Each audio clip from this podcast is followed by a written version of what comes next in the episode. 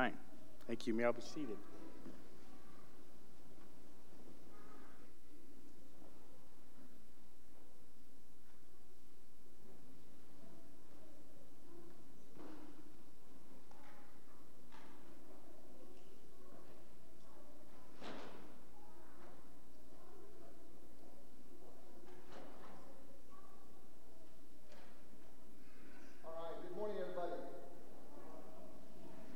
Let me try that again with the sound on. Good morning, everybody. It's good to see uh, you here this morning, the Eugene Church of Christ. Um, it's been a while since I've been here, but I, am glad to be back. And my name is Darren Williamson, and uh, here from Salem, but we currently are worshiping with the Southwest Church of Christ in Tigard, Oregon, and um, hopefully moving north a little bit soon to be a little closer to that new church body that we're part of. I've been uh, preaching at the Keizer Church Christ for the last 11 years until about two months ago, and have transitioned now into a new ministry. And um, that uh, you'll be hearing some more about in the, the weeks and the months to come. Something called the Northwest School of Discipleship. And it's a visionary initiative that the elders at the Southwest Church are engaging upon to help train up a new generation of disciples to follow Jesus with full abandon through a teaching program, a gap year program for young people, and a preaching ministry internship in the summers. So that's my new work that I'm starting up here very quickly. But uh, you, um, we're glad to be here today. My wife and my kids are here with us uh, today to worship with you. And I'm glad that I could uh, get to fill in for, for Calvin as he's down, I guess, at a wedding. Is that right? That is a good thing to go to the wedding of your daughter, right? It's like one of those uh, prerequisites. I'm looking forward to that. I have six daughters. So I'm starting to save up, right, for that, uh, for the weddings. All right, it is good to be here this morning. And today we're going to look at a, a passage of Scripture that is one of those classics. It's one of those great uh, texts of the Bible and I was telling Mike um, earlier in the week when I saw the song selection that our brother picked out, I just was inspired to say, I want to preach on Philippians chapter 2. Especially that last psalm that we sang uh, that looks forward to that day when the Lord Jesus will return in glory to receive from the world his own. And in a world where people are wondering about their identity, who are we? Listen to me, brothers and sisters. You are the possession of God. You are the great ones who belong to Him, wear His name, and your identity is secure in Him, and He's coming back soon to receive you to Himself. And today we want to look at one of those great passages that helps us gain perspective on who it is that we worship. Who is it that, that whose name adorns this building and is part of our identity as members of the body of Christ.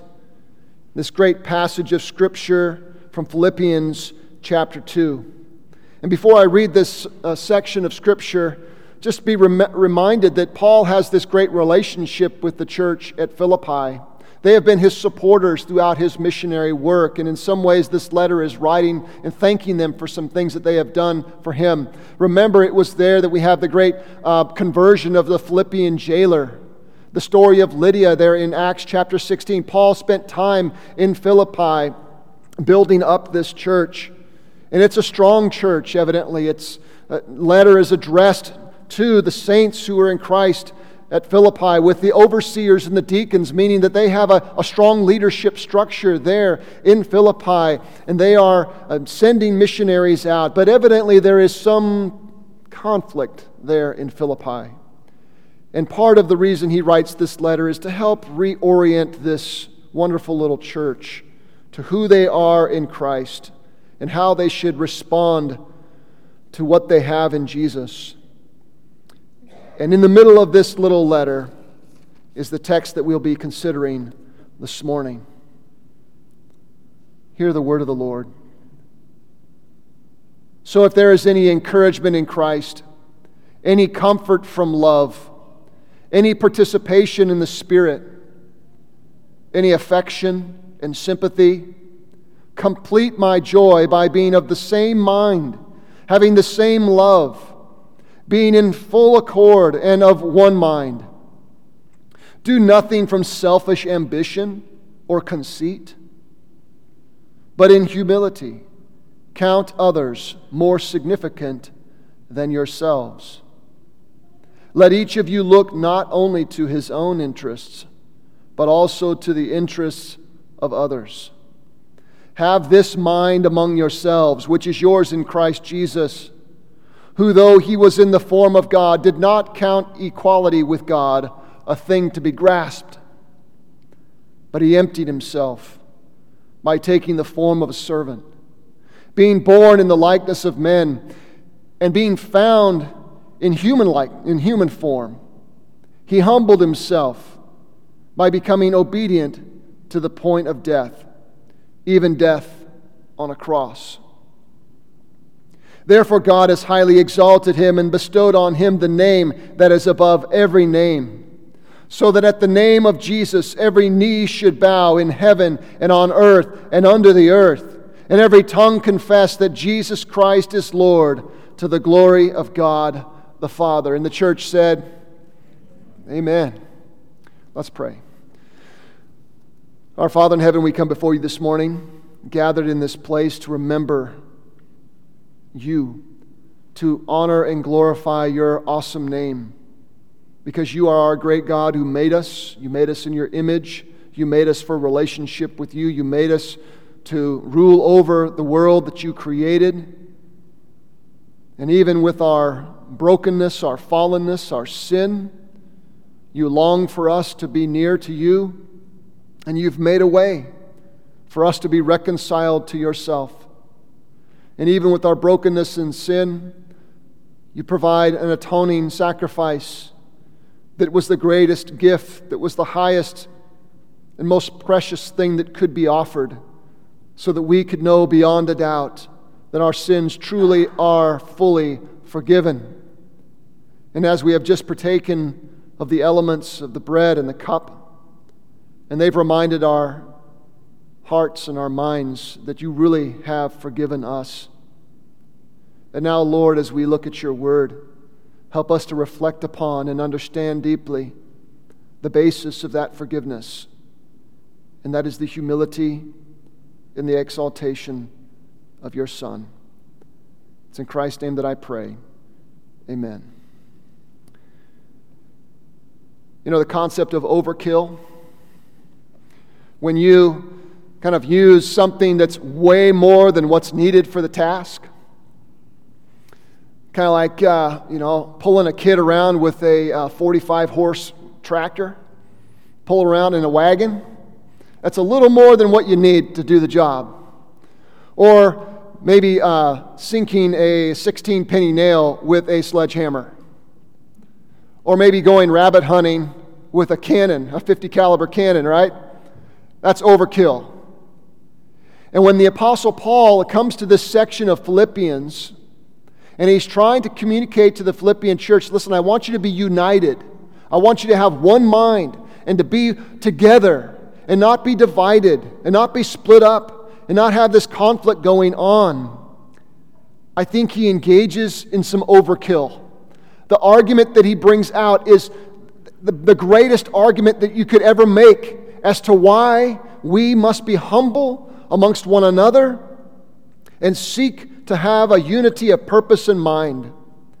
And that is, he refers to the great humility of Jesus the Christ. And he does so through an interesting technique. Some of you may remember this, but um, in this section, this is a hymn. Paul is, is using a hymn to bring out this important message that we should be humble, just like our Lord was humble. Christians have always been big singers. It's always been something that people outside of our church know about us. It's part of that Jewish heritage in the synagogue where you would sing the Psalms. That's why those 150 Psalms are there in the, in the Old Testament. They're not just to be read, they're to be sung. And the synagogue worship was part, that was part of it, is to sing. And that carried right over into the Christian community. We see that when Jesus has the Last Supper with his disciples in Matthew 26 30, they end it and they sing a hymn, and then they go out. We see Paul and Silas singing in jail in Acts chapter 6, 16 in Philippi. They're in jail and they're singing about midnight, and people are listening to them. What were they singing about? We see singing in worship in Ephesians 5 and Colossians 3. In 1 Corinthians 14, it's described you're supposed to be singing. And then James says, Is anybody cheerful? Let him sing a hymn. In James chapter 5, verse 13. We know that this continued on into the second century because one of the first secular references that we have to Christians that we still have today was a letter from the, the governor of Bithynia, a guy by the name of Pliny, who wrote back to the Emperor Trajan about these Christians and trying to figure out what to do with them, this new group of people. We're not sure who they are. And he talks about the fact that we took a couple of slaves and we tortured them and he asked them, What do you guys do when you get together? And you know what they do when they get together? They sing hymns as to Christ, Christ as to a God. And this section of Philippians, scholars tell us, is a hymn. Now, in English, some of your Bibles may have it set off in versification and make it clear, but in the Greek, it really has the rhythm of a hymn. And scholars say, no, this is hymn. This is a hymn. And the question is Did Paul write this hymn for this very letter? Did he sit down and he, he write this thing out? I don't know. Was it a hymn that they were singing in their churches that they had been singing for years and he quotes it to them? Like sometimes preachers quote our hymns that we sing when they we preach a sermon. And did he add some things here and there? I, I don't know, and, nobody really knows. But the fact of the matter, this is a hymn. It's something they're familiar with that can, they can be reminded of. And he applies it directly to the issue of conflict, of reconciliation, of being of one mind as a Christian community. Well, what does he say in this hymn? If you look in verse 6 and following, that's when the hymn proper starts. And it starts off by saying, Who, though he was in the form of God, did not count equality with God a thing to be grasped, but emptied himself by taking the form of a servant. And being born in the likeness of men and being found in human form, he humbled himself by becoming obedient to the point of death, even death on a cross. Paul makes reference to Christ's status before his incarnation. We have little information about his exalted status prior to coming to earth. We know a lot about his birth, his ministry, but little is told us about his status prior to his incarnation. What we do know is this that he existed in the form of God. This is a cautious Jewish way of saying that Jesus is God. He possessed the very nature of God. And John 1 1 talks about in the beginning when the, was the Word, and the Word was with God, and so forth. It, it, it's the same kind of concept here that Paul is bringing out. We know that he was with the Father, he was one with the Father, John points out in seven, John chapter 17, verse 5 and verse 24. But Paul adds that he did not count that equality with God something to be grasped. And it doesn't mean that he was like, didn't have it and he wanted to get it, but no, it's that he has it and wasn't willing, he was willing to let go of something for a time. It wasn't something to be seized and held too tightly, that equality with God. It was something that he was willing to lay aside. And he emptied himself, he poured himself out. He emptied himself not of deity itself, but of the trappings of deity, of the privileges of deity. It's not like he you know, took off his divinity when he came to be with us. No, he retained it, but he laid aside the glory that is due to the second member of the Godhead and that he's always had from eternity. He set that aside the honor, the privileges of deity while he was with us. And Paul refers then to his incarnation. He emptied himself by taking the form of a servant, being born in the likeness of men. And what we see here, starting with verse 7, is stages of humility of Christ. First, he takes on human form. This alone would be humbling enough for God. Just to become human being would be a humbling thing for God Almighty to do, the Creator taking on the form of the creation. And the New Testament indicates that Christ experienced everything about being human except for sin. He was born of a woman, he had a genealogy. He had a human mind that Mark 13 32 suggests that he was limited in some way in knowledge while he was in this human form. He had to learn things. He had a human body. And that means he hungered, we see in various places. He thirsted. He got tired. We can assume that he got sick. You know, if Jesus were living now, you know, he would be susceptible to the, to the coronavirus because he's a human being just like we are, and all the things that come with that. He also experienced human temptations. Hebrews 4 and Matthew 4 make very clear. This is what it means that he emptied himself. He laid aside the privileges of deity to become one of us. This was humbling enough, but Christ's humility went even farther. Next, Paul says he was obedient to the point of death. Imagine that, the author of life being obedient to where he experiences something that's actually foreign to the nature of God Himself. Obedient to the point of death. Following the Father's will all the way, teaching, preaching, healing, serving, and then dying. But Paul adds it was not just a normal death, it was even death on a cross. Scholars have noted that the hymn has a certain rhythm to it, but the phrase, even death on a cross, breaks that rhythm. It's almost as if Paul inserts it into the hymn to make sure we understand the depth of the humility of the Christ. He took on human form, he became obedient to death, even death on a cross. And we're so familiar with the Christian story that we think, oh, yes, of course, he died on a cross. But remember, brothers and sisters, the depth of degradation, the humiliation, the scorn, the mocking, all of that was associated with the cross. Did you know that the Romans, they created this thing to purposely be something that shames someone at the moment of death and leading up to their death? It's designed not just for pain, it does that too, but it's designed to strip you of all of your humanity, all of the dignity that belongs to an image bearer. You take it all off. The great orator Cicero said, I, You know, I don't even want to talk about crucifixion. It's so horrible, and it shouldn't even be mentioned in connection to a Roman. When a Roman was executed, they were never crucified because it was an undignified thing. It was too undignified for a Roman citizen.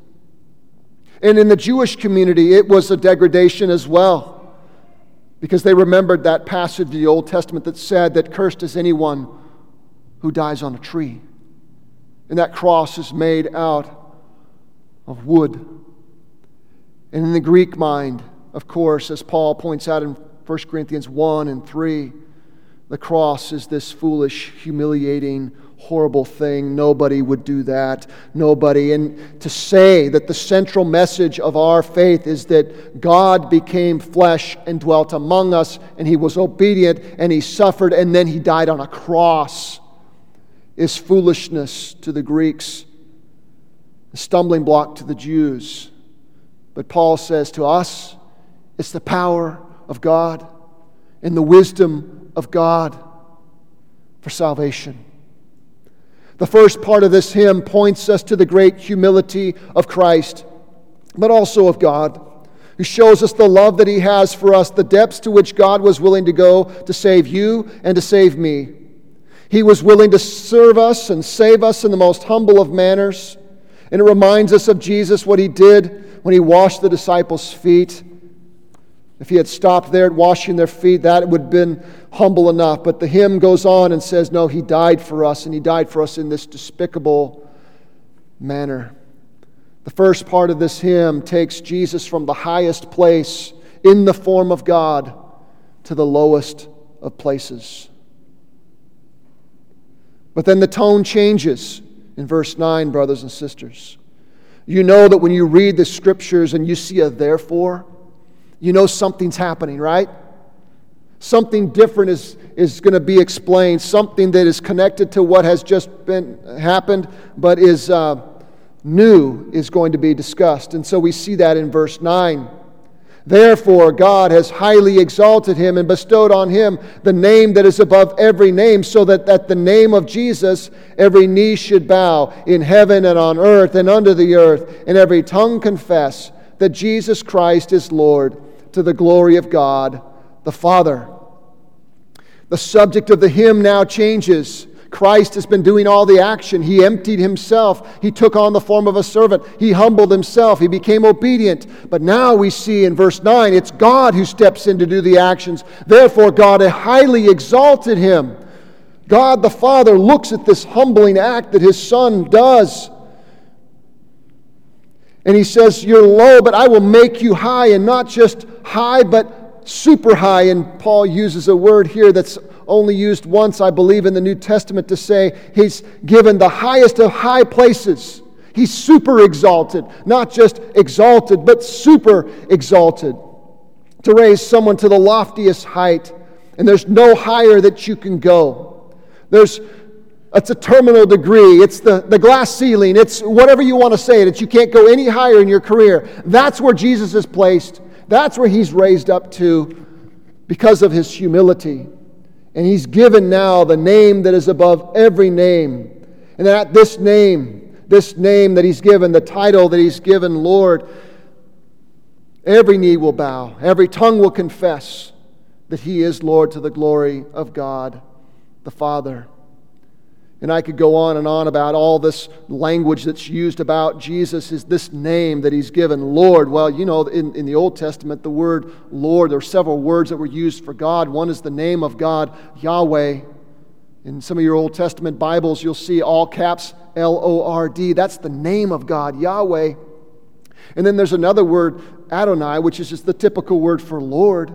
But the Jews were using often in the Greek translation of the Hebrew Bible they were using the word Adonai to refer to, to Yahweh because they didn't want to use that word. It was too special. And so when Paul says he's Lord, he's given the name Lord, it has that resonating, language with that name of God, that highest name that God has given him.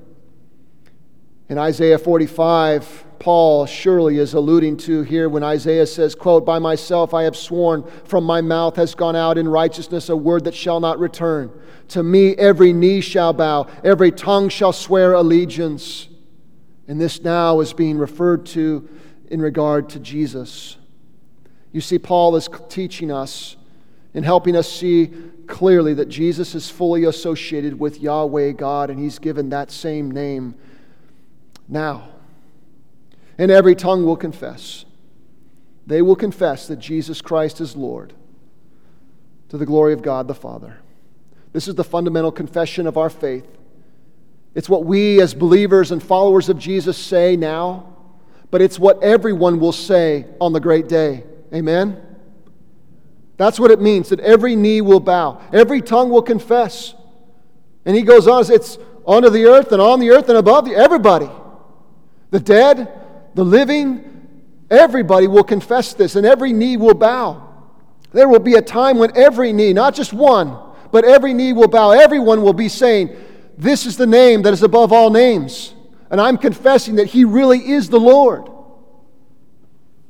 The difference is that we who confess Him now, we will say it with wonder and amazement and appreciating the reality that we now see fully that we only knew before by faith.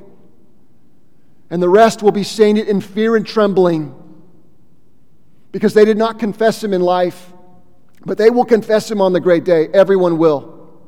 And there's a great psalm that we sing. It's a song of worship that it says, one day every tongue will confess you are God. One day every knee will bow. But the greatest pleasure remains for those who confess Him now. And that's us. That's the followers of Jesus Christ now who make that great confession. But every day, the great, on the great day, everyone will make that confession.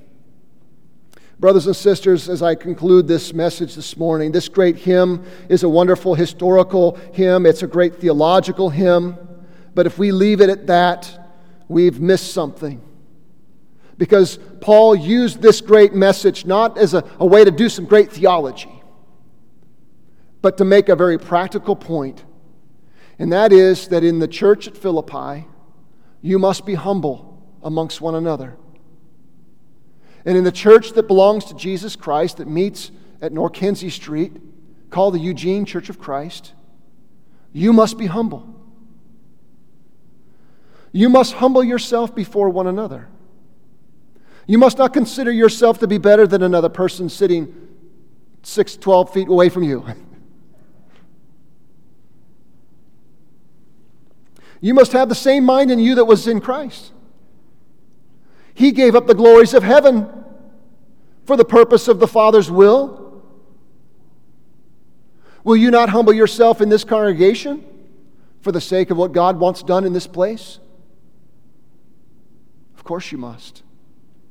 If you're following Jesus Christ, there is no place for pride. There's no place for someone to say, well, that job is too low for me to do. Well, I'm a big shot at my company downtown. I'm not going to come in and do such and such and whatever. You are not following Jesus Christ if that's your attitude. You're not following Jesus Christ if you say, you know, I'm not going to go to that guy and work out this problem because, uh, you know, I'm not going to admit that I did anything wrong. You're not following Jesus Christ if that's the attitude that you have.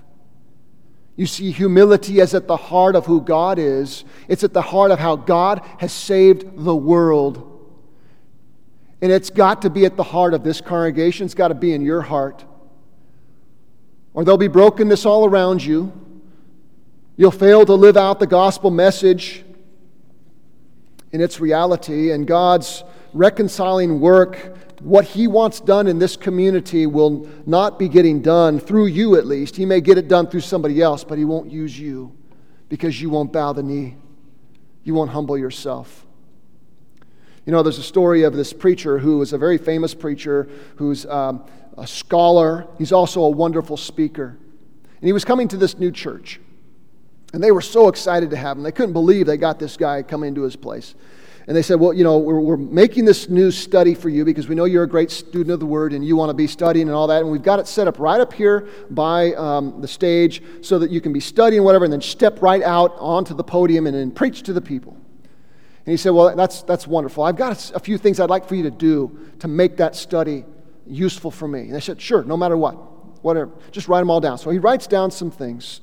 And they give it to the carpenter, and the carpenter looks at it and he's like, okay, yeah, he wants the window over there. Okay, he wants the bookshelves to be this tall, and he wants this, and that. And he comes across this one thing.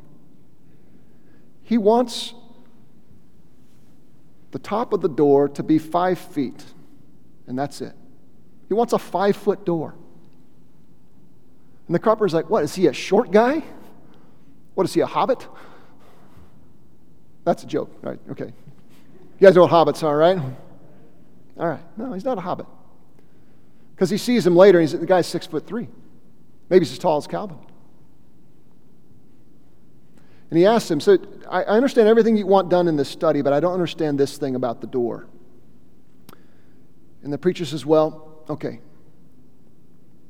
I want a short door because every time I go into my study to study the Word of God, I want to have to bow my head in humility. And then every time I come out on this stage to preach to you, I want to have to bow my head in humility. To be reminded that the one who saved me humbled himself and that I must do the same. And the carpenter said, Well, okay. Thought he was a little eccentric. That's going to cost quite a bit because of this and that and whatever. And the preacher said, I'll pay whatever it is. Because the cost of pride and losing my humility is way more expensive than anything that I might pay to have you lower that door. You see, brothers and sisters, we must constantly be reminded that humility wins. That humility is the way in which God saved the world. And I have not been going along here, sorry. It's the way that God saved the world, and it's the way that God will continue to save the world. He's reconciling the world through Christ. And the way that Christ won the world with this humble way is the way we're going to win as well, and it begins with us. It's true in the spiritual realm, but it's also in the practical realm. There will be no peace in your home until humility enters. What basis is there for reconciliation between a husband and a wife, parents and children, between siblings, if there's no embrace of humility? I don't think there is any. You can go to as many counselors as you want, but if someone doesn't humble themselves, you'll have no reconciliation. There is no reconciliation between brothers in Christ without a humble heart. There is no soothing of a fractured relationship between two sisters in Christ without someone following Christ in the way of humility.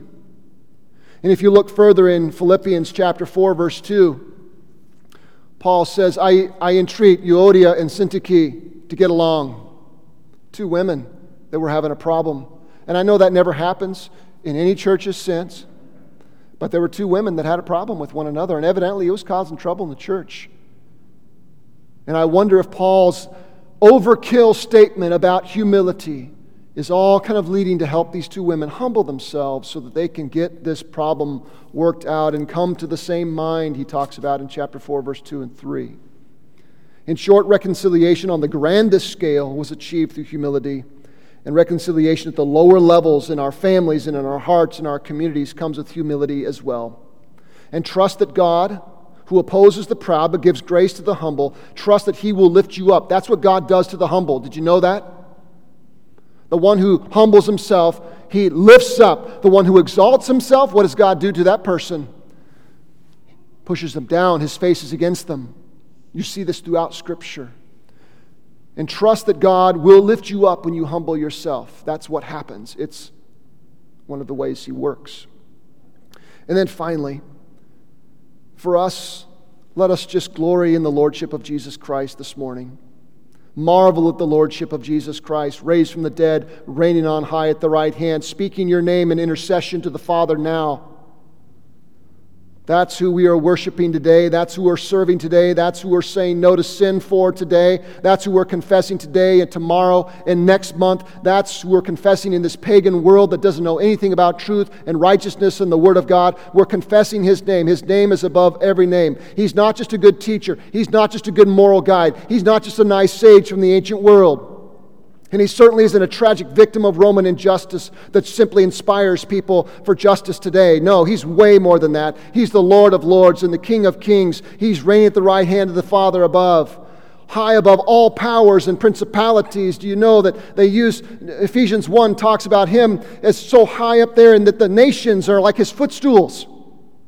The state of Oregon, his footstool. The federal U.S. government, his footstool every nation that's on the face of the earth, it's under his feet. He's the Lord of lords and the King of kings. That's who we're worshiping this morning, and he demands our obedience and our honor, our great submission to his authority. This is the great call of what it means to be a disciple. And you cannot be a disciple of him if he's not your Lord as well. And so I ask you, if you've not submitted your life to Christ and called upon him as your Lord and Savior, why not? He really is the Lord. Let's pray. Father, we thank you for your word. We thank you for your grace. And we thank you for your Son, who humbled himself for our salvation, who humbled himself and washed our feet. Not only washed our feet, but washed us head to toe by the blood that he shed. He became the atoning sacrifice for our sins. And we cannot stand before you proud of any works that we've done. There is dirty rags. But instead, we boast only in Jesus Christ, in his work upon the cross. And we submit humbly to His work and to obey Him and serve Him and share Him with the community around us. Help us to follow Him in the way of humility. And please lift us up in your good time. It's in Christ's holy name that I pray. Amen.